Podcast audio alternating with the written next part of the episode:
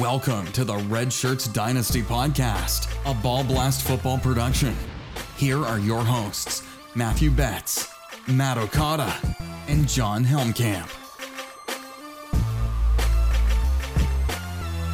The Red Shirts Dynasty podcast is back, baby. Finally, we are back. Okada is doing some sort of weird dance on the screen on He's YouTube. got like some no some idea like what's happening. fizz dance from like 2006. Yeah, I I'm not sure what's no going on over there. I have no words for what that is. Uh, we are back. We are so so excited to be back with you guys. All three of us. We were just talking before Sure. we started recording. We were like, it's been two two and a half weeks. I mean, our schedules are just crazy, but we're back. We're doing it for the people. We're back, boys. How is everyone doing on Friday? Or we're dropping this in your podcast app on Saturday, by the way. Uh, and we got football tomorrow. So Happy Saturday. Let's go. Happy Saturday. Um, Yeah. I am so glad that it is Friday. I have had the longest, most packed two weeks I could possibly remember. Uh, it was insane. I don't know how we even squeezed a two-man podcast into it uh, on our midnight recording, but Yeah, I'm so sure. glad to be back. It's good to be back. this is like back back with the homies, man. Like this is Mm. this is the Oh, yeah. good stuff right here. You love it.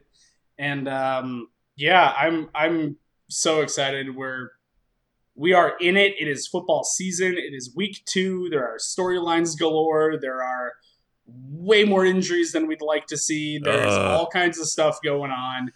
Um, the Big Ten's coming back for college football um, Yes, in late October. October. So Yeah. that's that's good to see.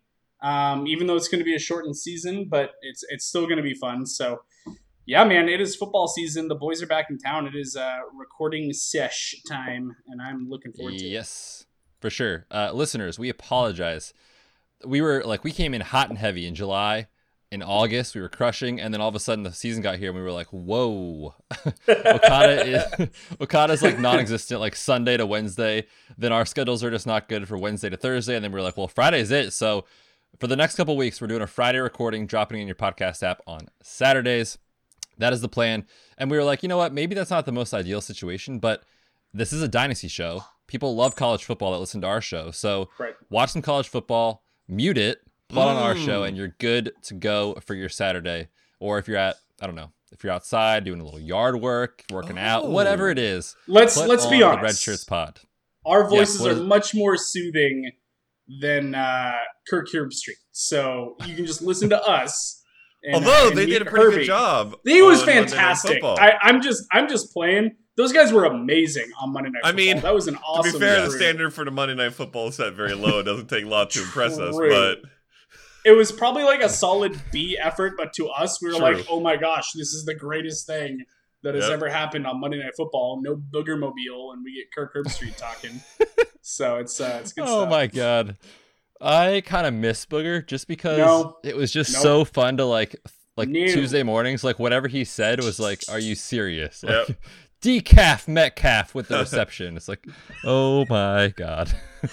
Him and his anyway. offensive line takes, by the way, Yep. like everything that he talked about, he's like, "See what you have here in sideline." Shanahan's system is you've got a heavy offensive line to the right side, and what they're gonna do is they're gonna crash down and uh, Jerick McKinnon on the outside run to the right. It was all offensive line. That was his entire analysis.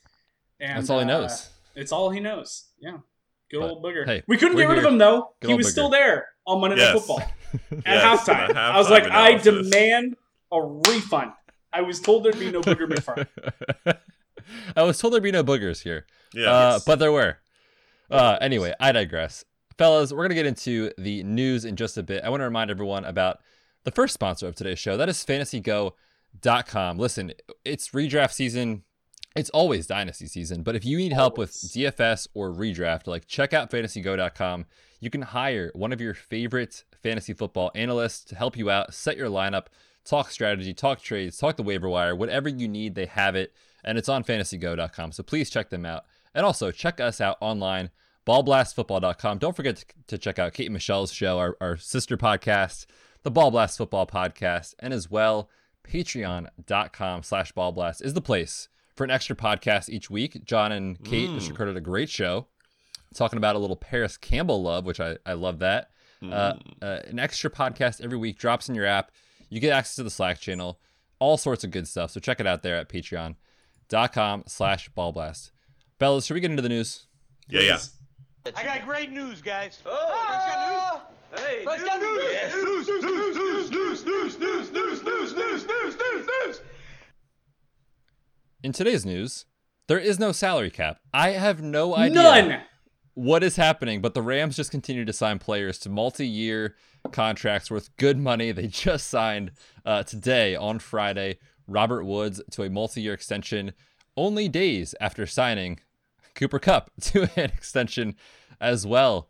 Um, man, Okada, I mean, you're t- you're tied into this stuff quite a bit with what you do. Uh, what's going on with the Rams? Like how, like physically, how is this possible?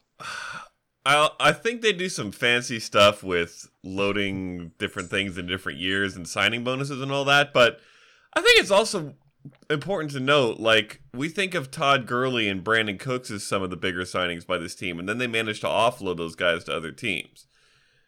And I don't know why or how. Honestly, it hasn't worked out very well for them.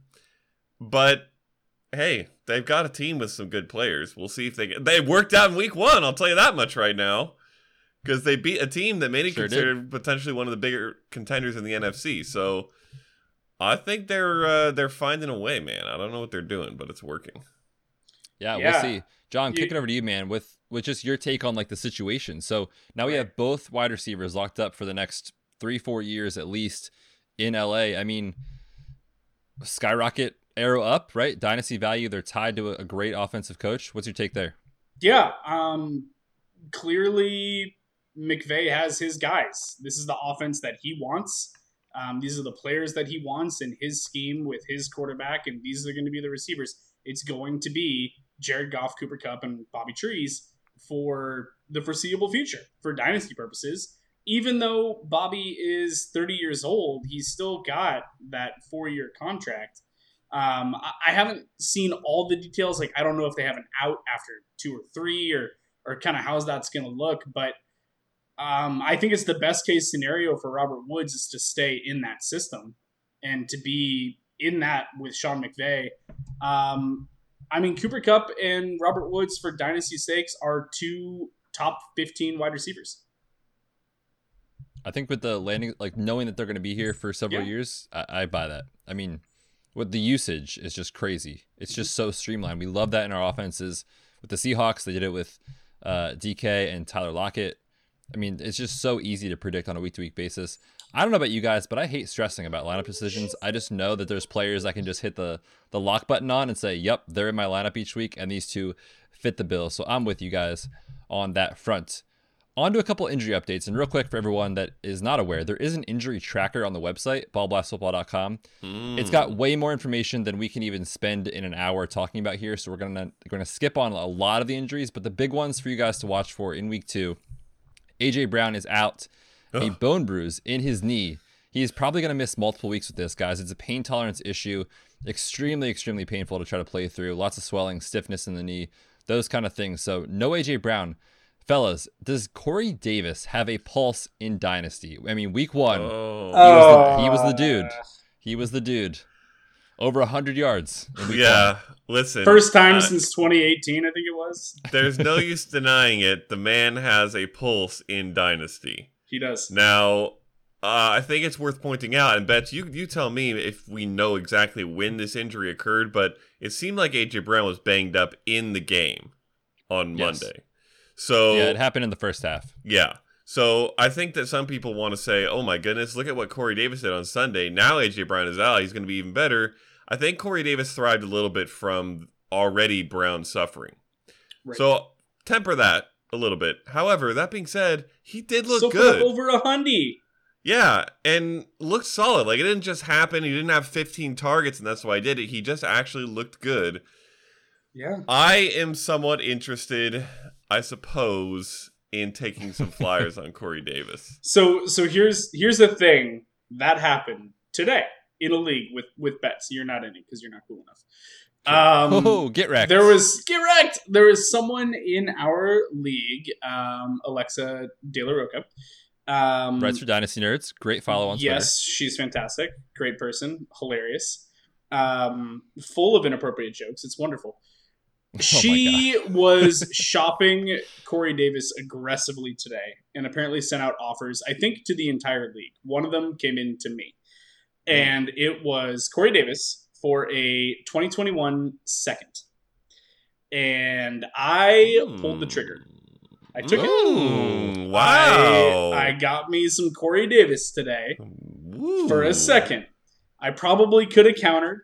Um, I might have been able to get like an extra fourth thrown back in on the end, but at, at some point you just kind of got to be like, you know what? Like, I- I don't want to mess around. I don't want, you know, it's already sitting here in my inbox. I think the value's fine. I'm gonna take it. He was a young guy. He was super um, hyped coming out of college. Great draft capital. Um, had Marcus Mariota, and it wasn't going well. But since Tannehill took over and the scheme that they have, we've seen him progress and show flashes of getting that confidence and and running cleaner routes and all these things. And he looked really good against Denver. And Denver's got a pretty solid secondary. And I was really encouraged about what I saw. So if I'm going to take a rookie in 2021 um, in the second round that is going to have to be going through all the same stuff that Corey Davis is going through, or Corey Davis who's already getting some rapport with his quarterback, I'll take Corey Davis. It's interesting. It's, I mean, it's crazy, right? Because like a month ago, you'd probably be like, I'm not, no way. No, a month second. ago, no Nope. way. No way. circumstances change. You see him on the field. I will just say, you know, like he's a guy who I, I did an interview. I, I've told the listeners this multiple times. Right. Did an interview with ESPN Nation uh, reporter for the Titans, Turron Davenport, back in like May, and I was like, "What's the deal with Corey, man? Like, is he? Are we done? Like, is, is there a brighter future ahead?" And he was like, "He lost the confidence, but if he gets it back, he's going to be a great player in this league." They declined the fifth year option. He's got that motivation potentially to come out and prove some people wrong big opportunity with AJ Brown missing multiple weeks. We'll see, man. I mean, I I've been scooping him up like in the past year or two for like a third, a fourth. Yeah. So I'm very happy with what happened in week one. Definitely. But I'm I'm hopeful that it continues here uh, in week two and beyond. We shall see. Michael Thomas, high ankle sprain, not looking good for at least this week. They play on Monday Night Football, of course, and then potentially longer. Uh, there's been a battle back and forth. Like the Saints have been talking about putting him on IR. Of course, this year with COVID, you can do that for like two to three weeks Yep. and then bring someone back. And then he's been saying, no, like I'm going to come back faster. Don't bother doing that to the team. So it's kind of like two sides going back and forth. But fellas, I mean, is Emmanuel Sanders going to step up in this role? Jared Cook, what do you guys see here for the next like two ish weeks? Or maybe Tre'Quan Smith with Michael Thomas out? Mm, I like the first two names, uh, Okay. and and give me some Kamara. I think that they will Yeah. all split up his work a little bit and take a slight bump. Uh, but it's not no. I don't expect Tre'Quan Smith to suddenly rise up and become a wide receiver two for fantasy or anything like that. Maybe he has one big game in this little stretch, but I'm looking at those other guys who just kind of split up his work. Yeah, I think that's how it's going to go. Um, I think that the biggest, like, clearest beneficiary of this is going to be Alvin Kamara, who's going to be leaned on more heavily, both on the ground and in the passing game, because Michael Thomas isn't there to move the chains and, and be the favorite target. He's going to be the favorite target of Drew Brees now, like in, in every aspect of the game. So um, I think he's the clear cut beneficiary, but um, it's bad news for Brees. It's really bad news for Brees and his value, especially this year. Um, they've got a pretty good defense going there. They look pretty stout against Tampa Bay in Week One, um, and if they can just Hmm.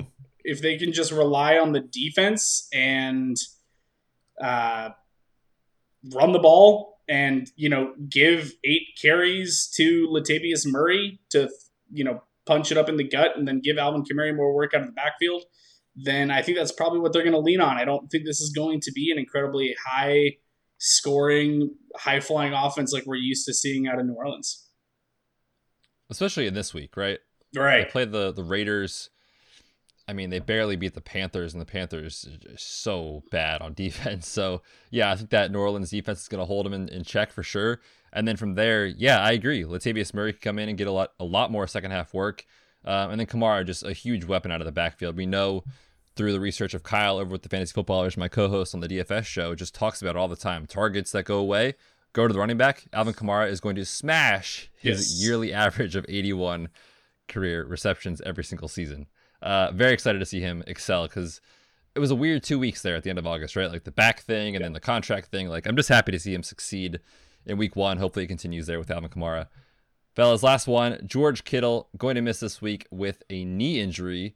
Jimmy Garoppolo, for the love of God, throw it at the numbers. My my lord, my heart sank because I have so much George Kittle. Because on this show, we always say we want the elite tight end. I have Yeah. so much George Kittle, and when I saw him come down, the defender's helmet just smashed in the front of his knee. I was like, oh, dear lord, Yeah. please don't be it.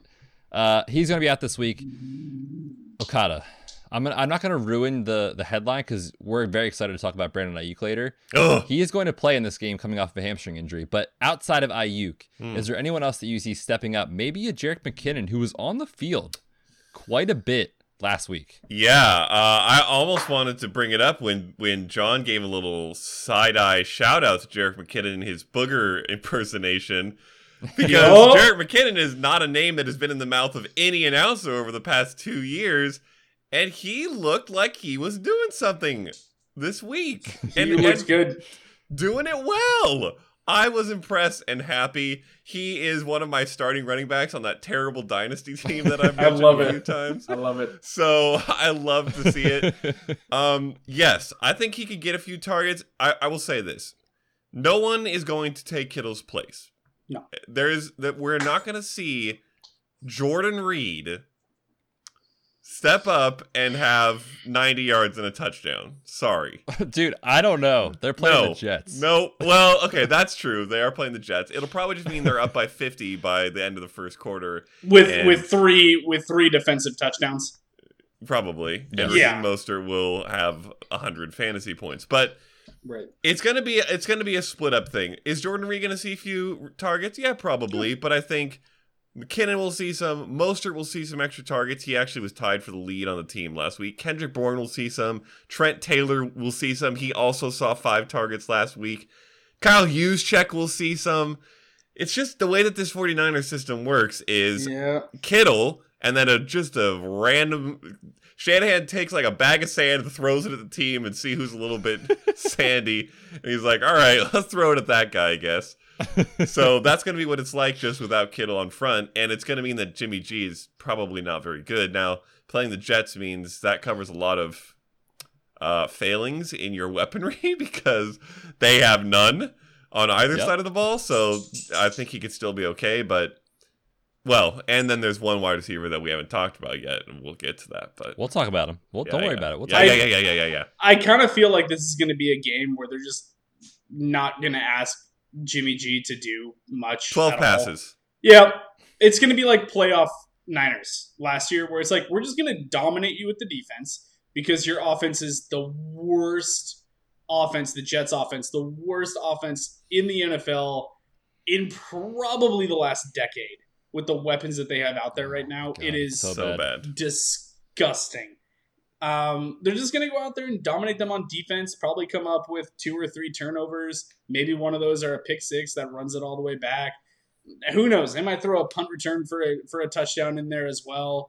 Um, and Jimmy's just like, we're just gonna we're just gonna hand it off, and and when I do throw it, it's gonna be behind the line of scrimmage or three yards in front of it, and we're just gonna call this a day and win this thing like twenty one to three, and just just get a W and move on. Yep, I can definitely see that outcome. Yep. For sure. All right, boys, this is a Dynasty podcast. We have to talk about some rookies uh, Mm. on this show and really talk about, for this segment, what we saw in week one and kind of like, you know, what's the, what's the, just the first, you know, you get, it's a brand new present, right? Like you get this new Yeah. gift on your roster. You're like so excited. Open it up. What do you see? What's your first take? Let's start with the man with, I mean, just swag level on 100. Joe Burrow Joe coming out, and, and we're recording on Friday. So last night we saw him on national TV. We were talking about it in, in the group text that we have with uh, Kate and Michelle and the three of us, and just like, I- I mean, I'm blown away with how good he looks as a Yeah. rookie. Now, granted, there week one there was a little bit of like, what Joe, what are you doing, buddy? But his pocket presence, his accuracy, the rapport with, I mean, the coaching staff to let him open it up and chuck it deep is is great. Um, I'm impressed. I think he's going to be an absolute stud in this Yeah. league for years to come. Uh, your guys' first reaction there to Joe Burrow? Yeah, I mean, I, I think back to recent quarterbacks, recent highly drafted quarterbacks, and like You know, I think back to Baker May- Mayfield's rookie season. He did some great things, set a rookie touchdown record, had some flashes of pretty amazing stuff. But I feel like watching Joe Burrow is not like watching a rookie. Right. He looks so I get the same impression. clean, so polished, just like a player who's going to be a star in this league for a long, long time already. So, yeah, I am 100% on the Joe Burrow train. I still, I'm holding out to see Tua before I make any final calls, but Tua has a high bar to hit to do what we expected and predicted for him to do, which is be the best fantasy quarterback in this rookie draft class. He's going to have a high bar with Joe Burrow setting it where he has. I I agree, but let's temper expectations because that Browns defense looks really, really bad. That's that's So- also fair. So let's Yep. just let's let's stretch this out. I'm very encouraged by what we saw. He looked phenomenal. His pocket presence was great. He's got the demeanor. He's like the next Joe Cool in the NFL. Um, like Oh, yeah. he's he's just has that personality that you want to see in a franchise quarterback, and I'm very encouraged and optimistic about his outlook. I thought that it would be a little bit more of a learning curve for him, um, but going out there and chucking it what 61 times, like that's ridiculous to ask of a rookie. Yeah, that was wild. Like that's insane. Um, so I'm excited, but let's hold on and wait and see what happens when they have to play the Steelers twice. Like let's let's just slow down a little bit until we Hmm. see some really stout defenses. Baltimore's defense is, is great. Steelers are, those are Mhm. probably two of the top five defenses in the NFL. So- And he's gonna have to play both of them twice this year. So let's just yes, I'm excited. It was a great showing, fantastic statistically, great for fantasy, but let's just slow the roll a little bit before we anoint him the the next Patrick Mahomes. Yeah, totally, totally on board with that. Um, it is encouraging though to kind of see the first glance, like, all right, this guy is not just out there deer in the headlights. Like, looks like he, I mean, he knows what he's doing. And the other thing too, you know, putting a fantasy spin on it, no one talks about his ability to tuck the ball and run. I Hmm. mean, he's picking up So good. chunk plays, like six yards here, seven yards there, and all of a sudden you're like, oh, when did Joe Burrow get 30 rushing yards in that game? And that matters so much in fantasy. Like it's just an underrated aspect. That's what Gardner Minshew did last year. And then all offseason we were like, Gardner's gonna finish inside the top 15 because he can run the ball. Guys, I think Joe Burrow come season's end is gonna surprise a lot of people at his fantasy finish. Not saying he's gonna be top 10, but like if he's going to be quarterback 14 at the end of the year, I would not be shocked at all Yeah, with how either. bad that defense is. We saw it last night, right? Threw the ball 61 times. Like, what is happening? Uh, it was great, but I, I'm super impressed. Uh, fellas, the only thing I want to ask is initial take moving him up in your dynasty ranks, staying the same. Obviously, I don't think we're moving him down, but do you think we've seen enough to move him up a little bit after the first couple games? Um, I don't know about move him up. I think I already had him pretty high because I think we expected him to be good, and he has a, a good bevy of weapons. By the way, AJ Green has seen about 1,005 targets in the first two weeks and done nothing with them. If he Yeah. actually like gets his feet under him, in, or what fixes whatever his problem is, his hands start working. I don't know. He eh, Joe Burrow could get even better, but I, I think he's probably staying around where I still had him, but it's very encouraging to know that he is not going to have a a slow. He's not going to have a Sam Darnold, I don't think, progression where we still think this guy could be good, but he's just in such a mess that we can't trust him for fantasy. I think Burrow's going to be a contributor right out the gate. I agree, and sure. I'm I'm on the same thought process there. I'm holding in terms of where I have him ranked because I just need to see more. It's kind of like that was a really fantastic showing against you know a Big Twelve Also, defense, but let's his yar- just slow down. Like his efficiency was terrible, by the way. It was. It worth was really pointing bad. out. Like he He's threw still- 61 passes and still barely topped 300 yards. So th- Right. that is worth mentioning. Right. But- he still has some growing to do. His pocket presence looks good, but that line is such trash that it's it's speeding up his clock and forcing him into some not great decisions. And some of those are going to end up turning into turnovers. Like there's going to be things where there's going to be some growing pains for him. But I am optimistic about where he's heading. So I'm I'm holding for now, and I'm going to wait for him to kind of prove it. Uh, Love it. very briefly, Betz, before we move on, just because it's not mentioned anywhere else in our show, and I feel like I need to get it out into the universe. Who Oh, saw Kyler Murray's rushing touchdown? Oh my god. Oh my gosh. You want to know what it was? Looked- you want to know what it was? It was Super Mario when he hits the star and goes, "Here we go." yes. Takes off. Yes. That's what Kyler did. It was absolutely Listen, phenomenal. I was I watching it live I- and I was just like. I- I haven't seen enough hype on Twitter for what Kyler Murray did in week one, so I'm just throwing it out there really quickly before we move on because we're not going to talk about him in this show at all. Other than this, me forcing him into it, he hit a hundred rushing yards, Yeah. and then kneeled his way, it like shotgun kneeled nine yards away, which was the worst. But he hit hundred rushing yards, Yeah. and he Yep. looked disgusting doing Against it. the Niners. Yes, this is exactly what we said. Yep. Will they let him loose? Will they unleash him in year two? Yes. Uh yes. Yes. And and that one run. Okay, everybody has talked about Lamar Jackson's runs over in, especially last year. That that one Bengals run with the spin. Sure. That run that we saw from Kyler Murray was as good as anything we've seen from Lamar Jackson Absolutely. in the last two years. I'm not even going to sugarcoat it. It was disgusting. This guy is going to be the with Lamar the top one of the top two rushing quarterbacks for the next 10 years and he can throw oh my. Pants are off. He can. the, pa- the pants are officially off on the show. Uh, yeah, no. The thing that was so encouraging about just watching them play was the the entire debate was like, okay, the first half of the year their pace was up, they were lightning fast, uh, fantasy gold, and then the second half they were kind of slower, still good, but slower for sure. And now we find out, okay, that's what Kliff wants to do. They want to go fast, and they did it in, against the Niners. I called that game too. I was like, they're gonna come out and win this game. Like the Niners Yep. are not as good as they were last year. Injuries galore, defense regression for sure. They lost their cornerbacks coach. Like, yeah, definitely, definitely arrow up for Kyler. And oh my God, DeAndre Hopkins with Oh! the chemistry, Out of control. freaking real, unreal. All right, we got to move on. Clyde Edwards-Helaire came out, stole the show on Thursday Night Football in Week One. I mean, we've been on the guy for a while. We've liked him. Obviously, the landing spot is great, I mean, not Okada. but no, Okay, he was I was crazy. trashing the dude since January. No, no, just tempering.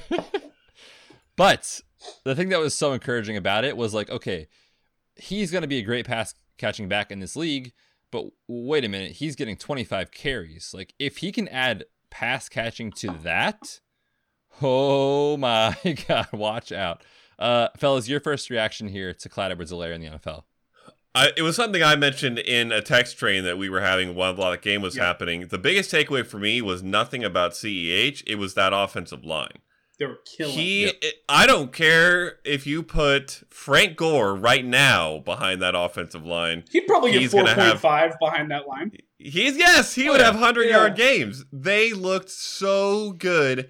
And CEH on, on first glance, I thought he was kind of just getting what was given to him. Yeah. On second glance, watching it back, I think he did make a lot of good plays on his own. He looked very shifty. I don't know. He kind of maybe seemed to go down on contact a little earlier than I would have liked, but he was making moves in the open field. And none of that honestly even really matters too much with this offense.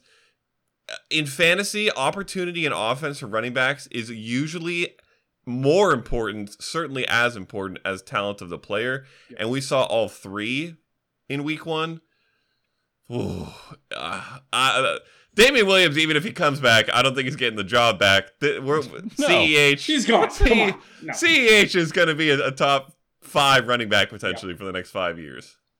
Yeah. Um, I mean, who would have thought that Jonathan Taylor would catch six passes and CEH would catch none? Uh, let's, True. let's seriously. just let's just talk about that for a second. But yeah, I mean, his damage being 100% on the ground, um, and them having more a, higher rushing percentage than they've had in like two and a half years, I think it is.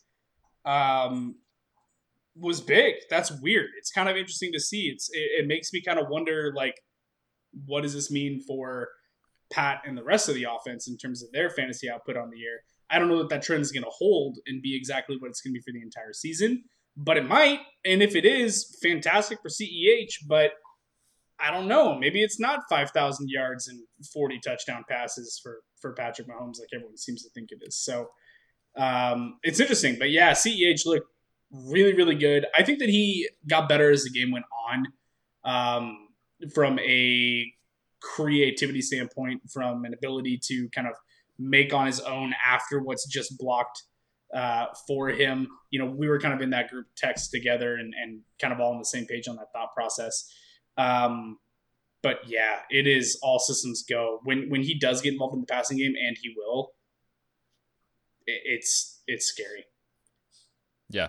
Yeah. The thing that I'm I'm most excited about is just uh, the competence from Andy Reid to use CEH over and over and over again inside the five yard line, inside the ten yard line, and just got stuffed repeatedly. Yeah.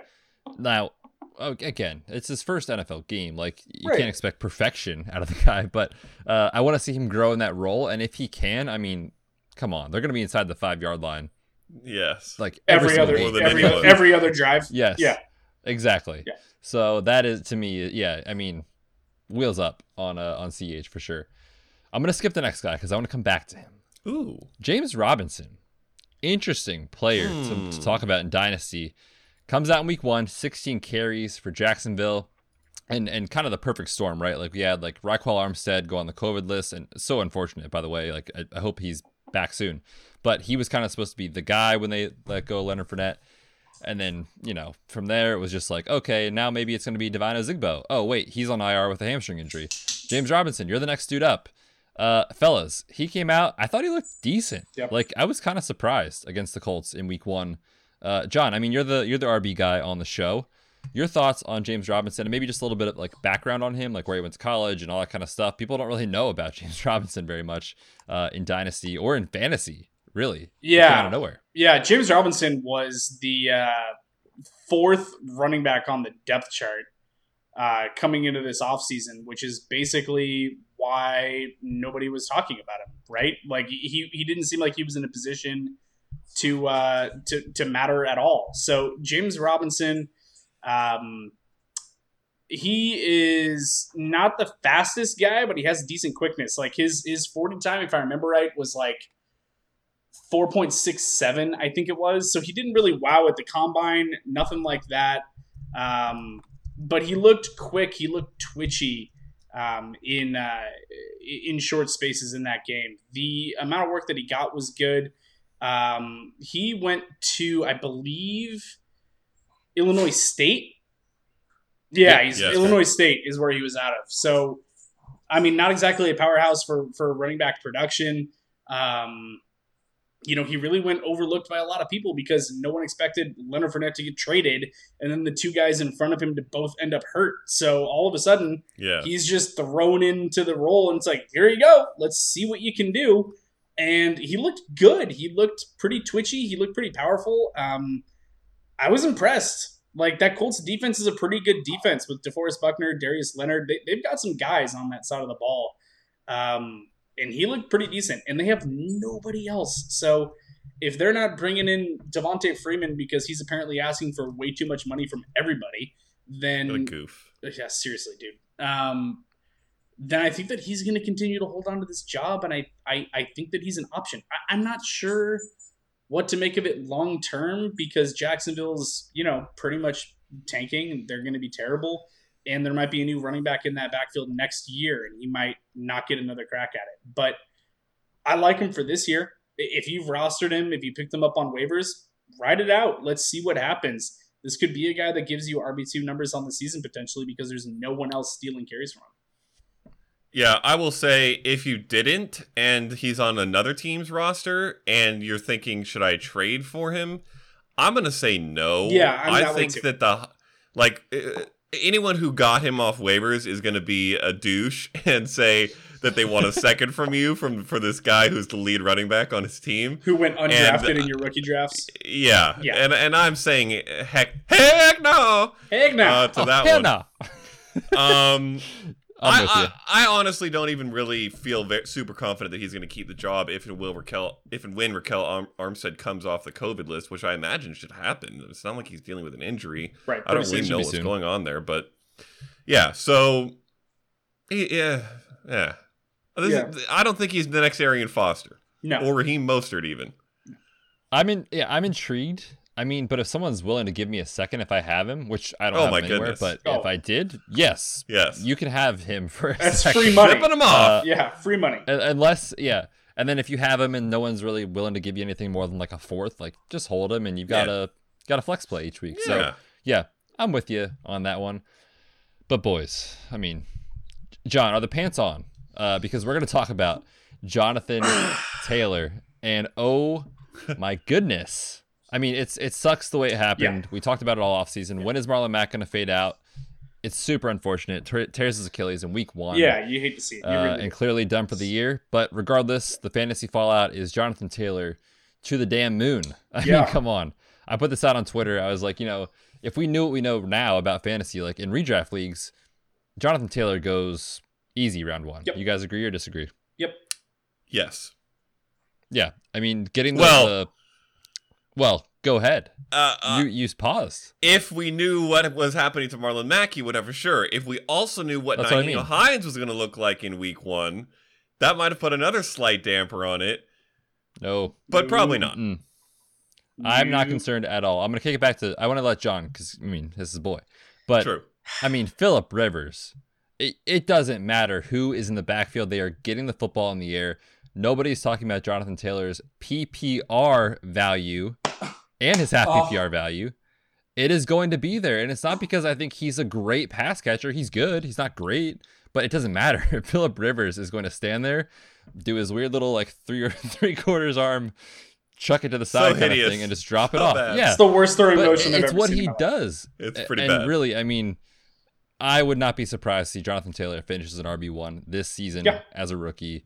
I'm super excited. Jon, your thoughts? Yeah, that's happening. Um, he's going to be an RB one. Can't confirm. Can confirm it's going to happen. Um, listen, I, I, I've clearly been pounding the table, man crush over Jonathan Taylor since you know December, January. Um, I still hate what happened to Marlon Mack, and I don't Yeah. want to see anyone take victory laps about injuries. It's gross behavior. Don't do it. Like when it happened, I put a tweet out there still saying like, listen, I feel for Marlon Mack. That really sucks. Um, that that happened to him. He's gonna miss the season. He's you know a lower drafted guy that um, Was probably trying to win a contract, a second contract, because he had a great rookie get drafted. exactly, And now he's not going to get. and now he's chance to. probably not. So I mean, it could Yeah. potentially end his career. It could happen, um, and that sucks for him. And I really do feel bad for him. On the Jonathan Jonathan Taylor side of it, though, he is now the bell cow back of this offense with an elite offensive line. What he showed in the open field made me feel things. Um, it was Mm. it was so special. Like it was so unbelievable What and so things? so good to see. He's the he's just the fastest guy on the field. Like that little screen, that backside screen pass to him where he took off, and if it Mhm. wasn't for a wide receiver blocking at the five yard line, he probably would have scored. Like that receiver blocking actually got in his way. Um, he was so fast. Like I'm wa- I've watched it uh, like probably 15 times since it happened, and he's just On the repeat. on when he goes to bed, when, he I go wakes to- up yeah, in the morning. I mean, it's it's my motivational speech in the morning is watching Jonathan Taylor go to work. Um, it's really fantastic to see. He looks like an absolutely dynamic and elite playmaker. They are drawing up plays to get him involved and get him touches in space. Philip Rivers loves dumping it off to Jonathan Taylor. There were people that were telling me that he wouldn't catch 30 passes on the season, and he got six in the first week. Like, stop it. Seems like a good start. Stop it. Like, he's on pace. Like, I'll I'm take not- the over. I'm not even doing the on pace. If you cut that in half, if he does three per game for the rest of the season, it's over 50 receptions in his rookie season as a running back. So he's off to a phenomenal start. And um, for dynasty purposes, ah, there's I think only two running backs that I want more than him. Ooh, who are they? Oh, it was just Christian some McCaffrey. some scrubs. Christian McCaffrey, and then uh, the guy that was Saquon. held to, to six rushing yards by the Yeah, that guy's defense. crap, man. Sucks. Jonathan Taylor's better than him for sure. Um, but yeah, Oh, I mean, man, it's, that was rough. It's it's going to be fantastic to see. Minnesota this weekend got absolutely tore up by Green Bay last week. Um, yeah, the coming out party happens tomorrow as you're listening to this. It's it's going to be great. By the way, just as a side note, this is why I ra- this is completely not, off track. This is why I rank Zeke above Saquon in Dynasty. What we saw in Week One, Yep. that that's not that's not like a fluky. Oh my gosh, that's never gonna happen again. Well, six carries for 15 yards is never gonna happen, or 15 carries for Well, six hey, yards hey, is never Denver- again. But Denver held Zeke to a very low stat line also, and I think it was his rookie season or his second year as well. A In very any similar case- situation happened to Zeke. yeah, this that Giants offense is not an elite like Right. the Cowboys or several other offenses that we that our elite backs are on. And Saquon has always been a guy who does this.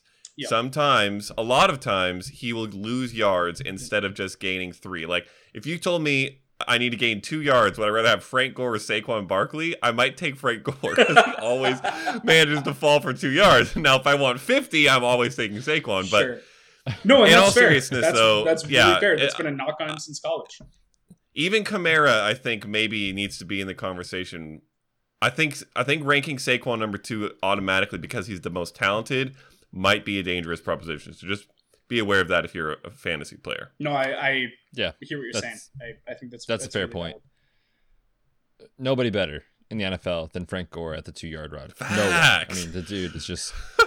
Oh, he's great. Downhill, he's gonna pinball Hall of off the Famer. fifth. Same. He's gonna pinball off the first person and then fall for that second Yep. yard. It's gonna go Backwards. shoulder pad and then fall and get the first Yep. down. That's Frank Gore every single time.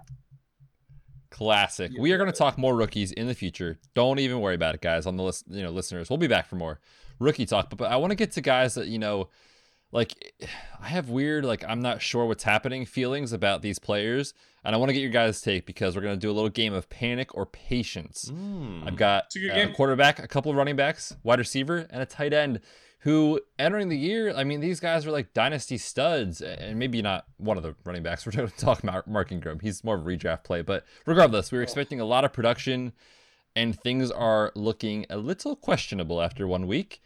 I want to get your temperature. Let's start at the quarterback position. Deshaun Watson. Make no mistake about it, the loss of DeAndre Hopkins was evident as anything I've seen in week one. I mean, come on. Randall Cobb, Kenny Stills, Brandin Cooks, I mean, was hurt, but but those three dudes are not even 75% of what DeAndre Hopkins can do. Case in point, 50. Stop Kyler it. Murray and DeAndre Hopkins in week one. I mean, Yeah. so, fellas, I mean, this was the concern. Okada, you brought it up. You are the most pessimistic, I think, about Deshaun. Uh, I think I was the right year. there with you, pretty much. We were both pretty. Uh, yeah, Pretty I mean, what are you guys' thoughts? Is this is this a panic situation? He finishes the quarterback twelve on the week thanks to some garbage time and some rushing, but I mean, dynasty value. What are we thinking here with Deshaun Watson? Panic. Hard Everyone freak out. panic. Are you talking? This is the hold on. scene in the office when Before- the fire is happening. Before before you you go into your diatribe here, are you talking Yes. just 2020 or dynasty value long term? Um. Let I was gonna say let's do 2020 because I mean things change so much, Yeah. like year to year. I mean, like the- let's say they go out and they draft If he gets like, Rondale the best Moore receiver next in year, class. Like, Sure. Yeah, Now, yeah, yeah. I, I I will say He's still a great I- I- quarterback. I will focus on 2020, but he's never getting a DeAndre Hopkins again. Because it's just not happening. I don't care if they draft a wide receiver number one in the next three drafts. The chances of them finding another DeAndre Hopkins are extremely low. And if you didn't believe how much of an impact DeAndre Hopkins had on Deshaun Watson, go watch the game. go watch the Cardinals game and see how much of an impact it had on Kyler Murray. high in his first game with Kyler against the But- Niners. Yes. However, the main the, the main issue there's this is what we know about Deshaun Watson, guys. He finishes a QB twelve. Okay, that's nice. I, am not. He's not going to be the QB four every week. He can still be the QB four in fantasy, except he had a rushing touchdown, and Will Fuller did everything. And Will Fuller is Will Fuller, which means in five weeks, Deshaun Watson's probably not going to have Will Fuller. And then it's going to be Yup. five times worse. And if he doesn't get a rushing touchdown, he has 14 points instead of 20. Guys, uh, is he uh, outside of the QB1 range in Dynasty? No. He's still there. Is he the number three or four where he would have been? Absolutely no. And I don't think it's close. I think he's double that, maybe even back towards the 8 10 range now. I'm sorry. I usually side with, and Betz is the number one proponent of this, but the concept of talent over anything else in dynasty spe- specifically, and especially when it comes to quarterbacks and receivers, running backs, as I mentioned, really is a lot about opportunity and all that. But uh, DeAndre Hopkins, man, he made He's Deshaun good. Watson what he has been for fantasy over the past few years, is. despite how good Watson is. This sucks for Watson, and it is going to continue to suck, and I think it's going to suck worse than it did in week one before it gets much better. Yeah, I agree. For 2020 purposes, it's a panic big time. And I mean, I, we were saying it before the season started. It's pretty easy to predict that this is going to be his worst season in the NFL. Um, I don't think that that's really much of a question without having a DeAndre Hopkins out there. He accounted for what was it like 34% of the offense last Yep. year? Like that's ridiculous. That's absurd. You can't replace that. So Yep. losing DeAndre Hopkins um, is a kiss of death from uh, Bill O'Brien, and that sucks big time. Now, if things continue to be contentious between the Bears and Allen Robinson, and he can swing a trade to bring him down there, then all of a sudden he we can't. Might, we might be having He's a different B.O.B.. conversation. Well, He- he, can't can. make a good no, no, no. He can. He'll just overpay for it. Um, That's true. Five first, maybe, Five and then firsts. can get it done. Our next five, you pancake eating mf'er. Um, but yeah, it's Get wrecked. get wrecked. It's dangerous. It's uh, it's it's not Oh my good. god. it's not good at all for Deshaun Watson. I will say though that I just went out and I gave two firsts to acquire him in a rebuild. Um, Yeah, that's great. because Superflex? Yep, because the Yeah. Yeah, because the like it. value was low coming out of that game, and I have two other firsts next year plus like four seconds, and I went out and I got Deshaun Watson for two of those firsts, and I was like, yes, please help the rebuild. That rebuild team actually won week one with with Jonathan Ooh, with Jonathan see that. Taylor. I was like, oh okay, maybe I'm not rebuilding. I gotta Cool. reanalyze So I got some team competing this week year. six. Um, but yeah, so his value is definitely down right now. He might be a good trade target to go out and try to acquire. Um, see I if like you can that. get him on the cheap. Um, because he is uber talented. And if they can get some wide receivers back around him, um, then maybe he can kind of regain that top six status. But I don't think he's top six right now. Um, it's going to be a while until he is. Yeah. I mean, guys, I was the most optimistic and and just watching week 1, I was like, man, this is I was I'm wrong. You know, like I'm willing to throw in the towel week 1. I love Deshaun Watson. Uh, he's a great player. He is a winner and he figures it out. But I mean, it just looked so so bad in week 1. And that was without a couple starting cornerbacks for the Chiefs. I mean, and a great game script for a quarterback to come out and just smash. Yeah, I, I'm nervous. I mean, I love him in Dynasty. I'm not willing to like panic and just get rid of him. But No. yes, for 2020, if you thought you were a contender and you had a top five quarterback, I don't know if that's the case anymore. So I'm with you guys on that. Give Deshaun Watson and a first for The- Kyler Murray. Intriguing. I like it. Uh, Mark Ingram, boys, was supposed to be the lead back this year. Oh. J.K. Dobbins said, "Oh hell no." Oh, he comes boy. in after one week. We have J.K. Dobbins finishing as the running back 15. Mark Ingram, the running back 62. It's a small sample, but the numbers just kind of sound like more intense and they sound better for a podcast. So I'm going to say Yeah, it. Uh, they do. but, but fellas, your thoughts on like the Ravens in general? Is it going to be 50-50 split? People that ha- thought they had an RB2 Mark Ingram, are they wrong? What do you th- what are your thoughts there? me. Same.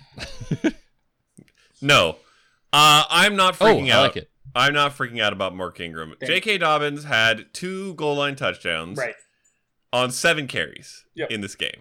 And to be fair, Mark Ingram only had 10 carries, and he was less efficient than Dobbins was. However, we saw, I don't think Ingram has fallen from our fringe RB1 last year in terms of efficiency in this offense to terrible old geezer Frank Gore this year in the span of a year. I think he's still going to be good. So I, I expect him to continue to be the lead back in terms of carries that's not named Lamar Jackson and to not give up two touchdowns to J.K. Dobbins every week. Is J.K. Dobbins going to be more of a contributor early on than maybe we thought? Yes, that I could probably get on board with. And is Ingram maybe going to be the fringe RB1 we were hoping for again? Probably not. But is he going to be the back end RB2 slash flex play on reliably, pretty reliably on a weekly mm-hmm. basis? That you is really what you had to draft him as if you drafted this year? Yes, I think he continued to be that. So I'm not freaking out too much on Ingram. However, I will say if he has a really strong two or three game stretch, I might try to trade him then because I do think he loses this job completely in the not too distant future. Yeah, I I really expected um, him to have a stronger start to the year, so I am on tilt a little bit uh, when it comes to Mark Ingram. Um, I have him in a lot of places, a lot of leagues. I, I probably have roughly fifty percent exposure to Mark Ingram. Um, because I really thought that he would come out here, would maintain his job for a majority of the season. I know that they like Gus Edwards behind him as well.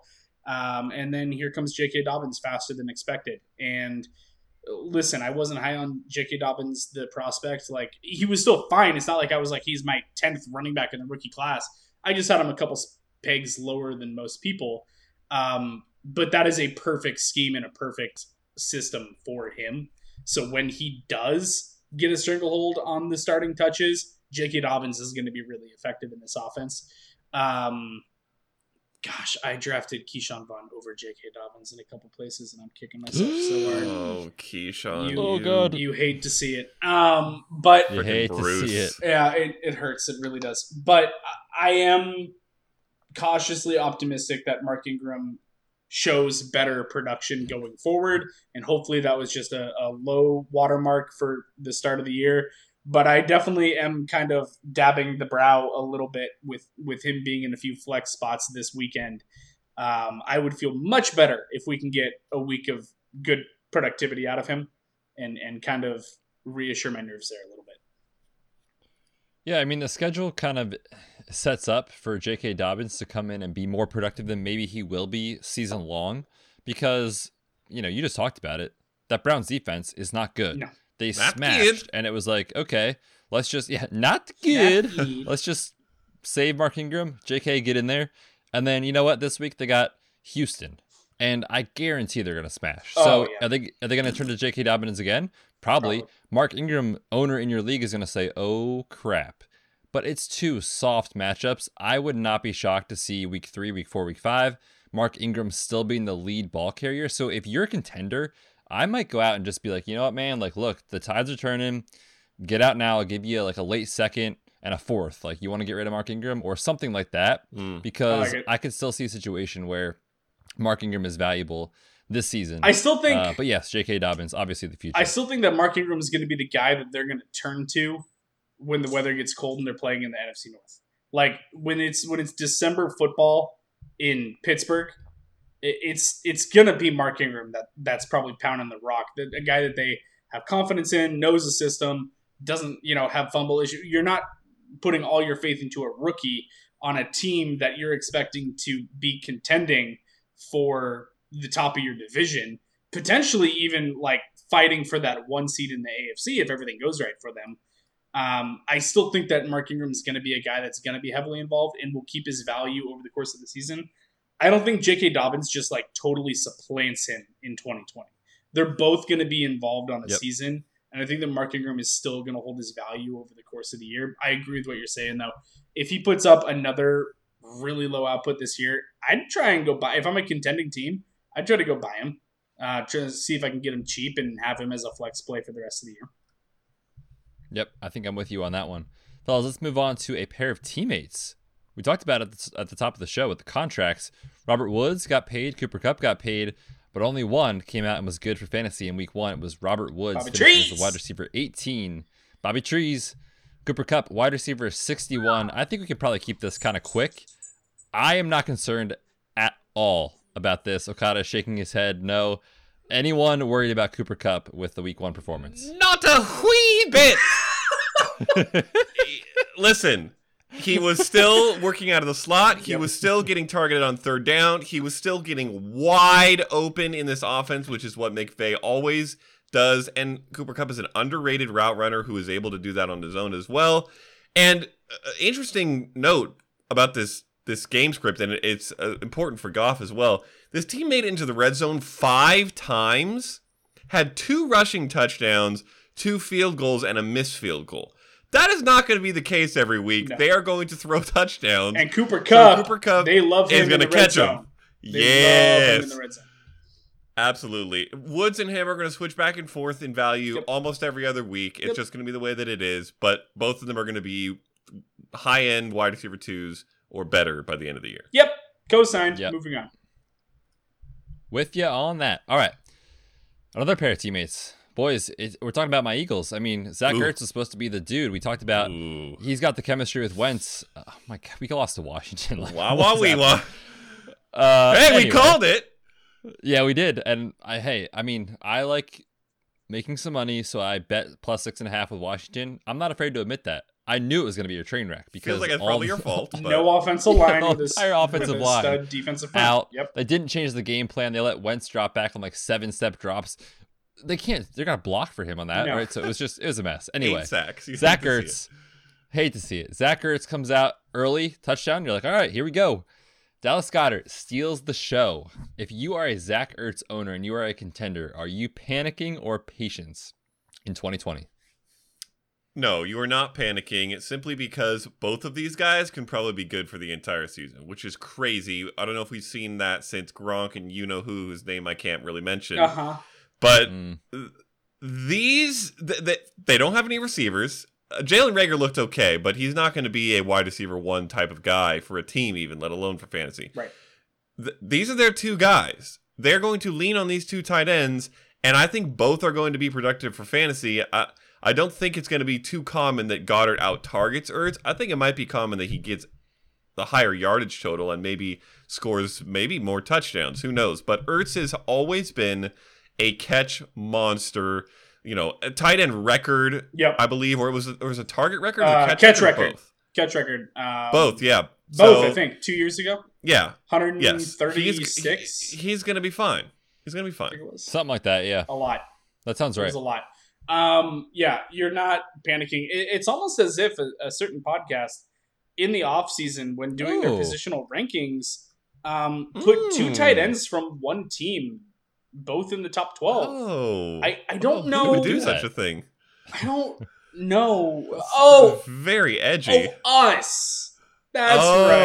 right. That's the thing that happened. We've been saying that this entire. Remember how you and I, Okada, we had our lovely little moment where we were like, the wide receiver one on this team is Yes, yes. Zach Ertz. The wide receiver and the wide receiver this team too. is Yes.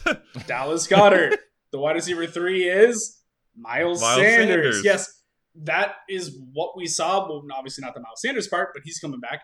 It's going to run through the tight ends. You're going to have two very fantasy viable tight ends on this team. Um, Dallas Goedert's going to, like you said, probably have a higher yardage total. I wouldn't be surprised by that. Um, he'll definitely have a higher yards after the catch because Zach Ertz catches and falls. But Hmm. these two tight ends are both going to be very, very fantasy viable. One you just happen to get about eight rounds later than the other. Um, so if you got Dallas Goedert, congratulations. If you have Zach Ertz, you're fine. Don't panic, just hold.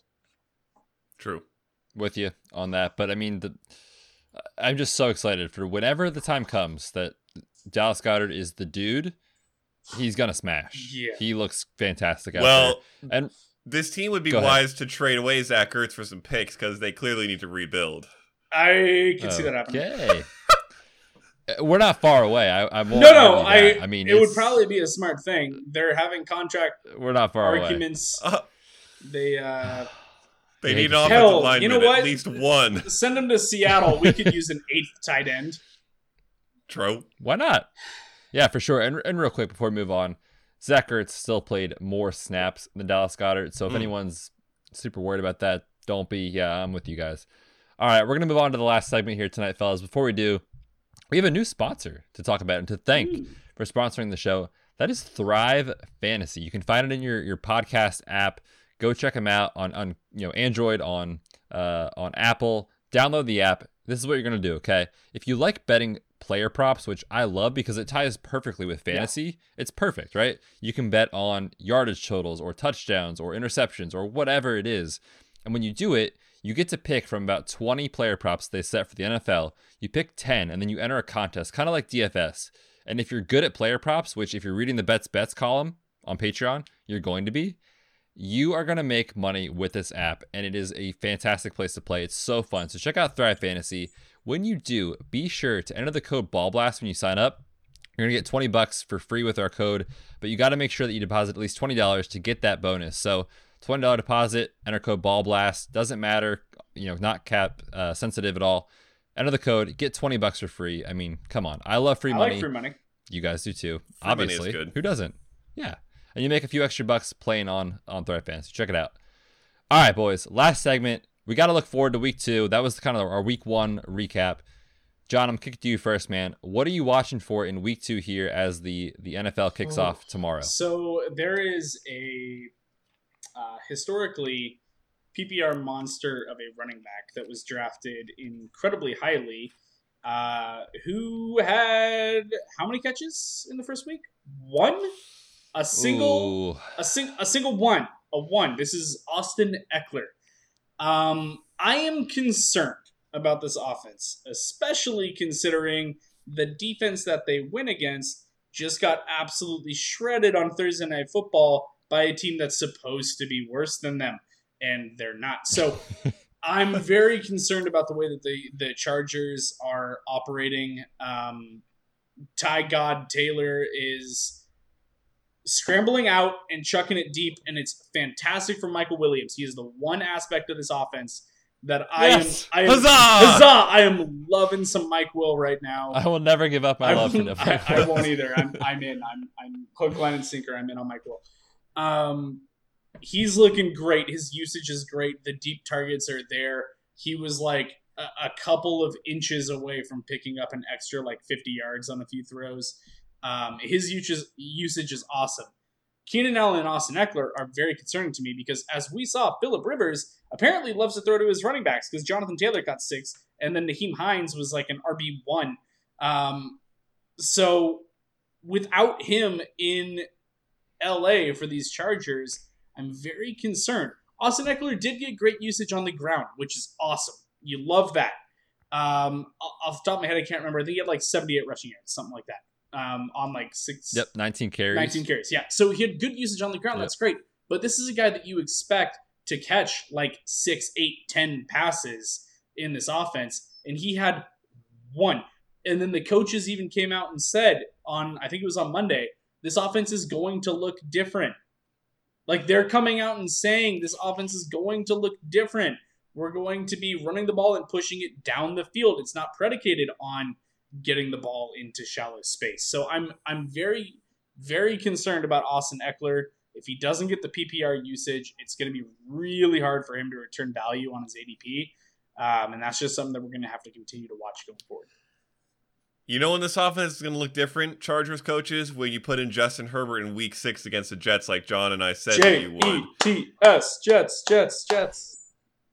Tyrod is not going to last the season. Get him out of my face. Yeah. Get Herbert in there. Yeah. I trust Ekeler to be a good pass catcher, and the the rushing usage was actually encouraging. I was hon- honestly maybe more encouraged by what we saw in Week One. So I think we're going to feel okay. We'll see. I mean, this you guys know we talked about it a ton. This was my concern was just like is the offense going to be the same? I mean, it's a small sample size. We can't we can't make a final conclusion, but I'm definitely watching that closely. Um, especially in week 2, knowing that Justin Jack- Jackson is out. It's just Joshua Kelley and it's just Austin Ekeler. So I want to see Ekeler in on third downs. I want to see him catching passes from Tyrod Taylor.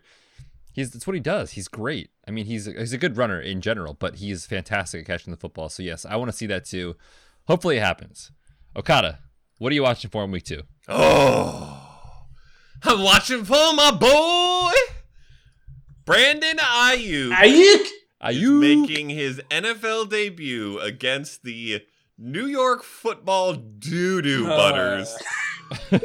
they are so bad. Oh, How bad get are they? Absolutely wrecked. George Kittle is not in this game. Deebo Samuel is not in this game.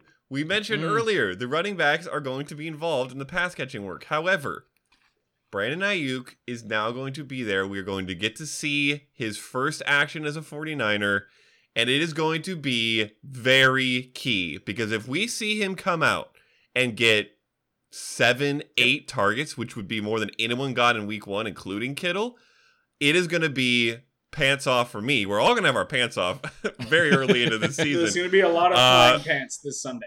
Yeah. Aiyuk to the moon. the breakaway ones that you wear when you're like Yes. basketball. Yes. Absolutely. I need to buy a pair Wide receiver one just so this that I can do some like GIF videos Gifs. of Yes, the ripaway yes. pants whenever Jonathan Yep. Taylor hits Oh, one. yeah. It's going to be great. Uh, and and listen, I'm not even watching for him to have a wide receiver two fantasy week. I just want to see the targets and the usage. See if they go to him early and often, and if they're willing to rely on him, even though he's a rookie in his debut, given the fact that they have nothing else. Because if they do, it is going to be huge for what he means for that offense, and all of my offseason hopes are going to be realized, and it's going to be very fun. Also, that defense I is it. so terrible that it's entirely possible that he catches a screen pass and houses it from 60 out. Yes, It could happen. He True. can do that against good teams, so he can certainly do it against this team. Yes. It could happen. Boys, I'm watching to see what Josh Jacobs does on Monday Night Football. It's primetime game against the Saints. Week one, I mean, it, was predictable, right? I mean, the Panthers are so bad. It was good to see him come out and smash, but I want to see him do it against a, ba- a good defense, I should say. And then also in a, an environment where they are not favored to win, because historically, before week one, Josh Jacobs' yards from scrimmage average goes above 110 when they're winning. It is 86 when they are losing. So he is not on the field catching passes from Derek Carr, which is egregious. He's a great pass catching Yeah. back. Why is he not on the field? But anyway, I want to see if they made their mind to say, okay, you know what? This is the year. He's the guy in the pass catching game or not, because I still expect the Saints to win this game. And I want to see, like, you know, third quarter, fourth quarter. Is he on the field when they are losing, or is it Jalen Richard and we're just going to be sad because now he's not really going to reach his full ceiling? Ugh. I want to see it in week two. We'll find out. But man, week one, so encouraging for Josh Jacobs. I actually wish I had more of him in Dynasty. I'm, a lot of Don't. I'm kind of wondering if the Saints might want to be on upset alert on this one. No. No. I, I'm just I'm just saying, I'm not No. saying, but I'm Nope. just saying. The way that they were able to run the ball. Nope. Okay, hey, listen. No. All right, that's fine. How about N you? E N E A U X. No. Um, well, that's cute, guys. Thank you for that. However, You're welcome.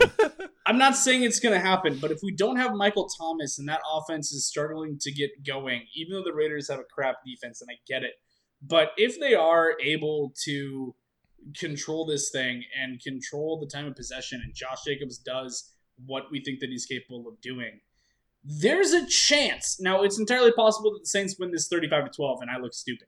However, I'm just saying, I, I can see a scenario where the game script plays out in favor of Josh Jacobs pounding it at the Saints and keeping the keeping the chain and the clock moving. Um, without Michael Thomas on the field, your only pass catcher is Emmanuel Sanders and Alvin Kamara. If if this if the defense doesn't have to cue on Michael Thomas, they could eliminate Emmanuel Sanders from it. I, I don't know. It's just going to be something to watch. It could look like crap, but the Saints could dominate this game. But with the injuries, it's making me just go, ah, maybe. Nope. Cool, guys. it is Jon Gruden on Monday Night Football. I'm just Jon kidding. Gruden I'm just kidding. was good at announcing on Monday Night Football. I don't know He if was. he's good at coaching on Monday Night Football. We're gonna find that. out, and I'm excited Spider to watch. two white if he's a good banana. coach, Yes. yeah. If he's a good coach, he'll put Josh Jacobs in to catch passes because he's great at doing it. I'm excited to see. All right, boys, that was a fantastic show. I mean, so much content packed into an hour and eight ish minutes. Uh, listeners, hopefully you enjoyed us being back in your podcast app. Please, if you like what you're hearing, drop a rating, drop a review. Uh, hit us up on Twitter. Let us know how we're doing. You can find Jon at Dynasty Beard, find Okada at Matt Okada. I'm at the Fantasy PT, and the show is at Red Shirts FF Pod. Don't forget to check out ballblastfootball.com. We are back next week. Enjoy week two. Good luck. Bring home a W. We'll see you then. Thanks for tuning in to this episode of the Red Shirts Dynasty Podcast. Hit us up on Twitter at RedShirtsFFPod and check out ballblastfootball.com for all things fantasy football.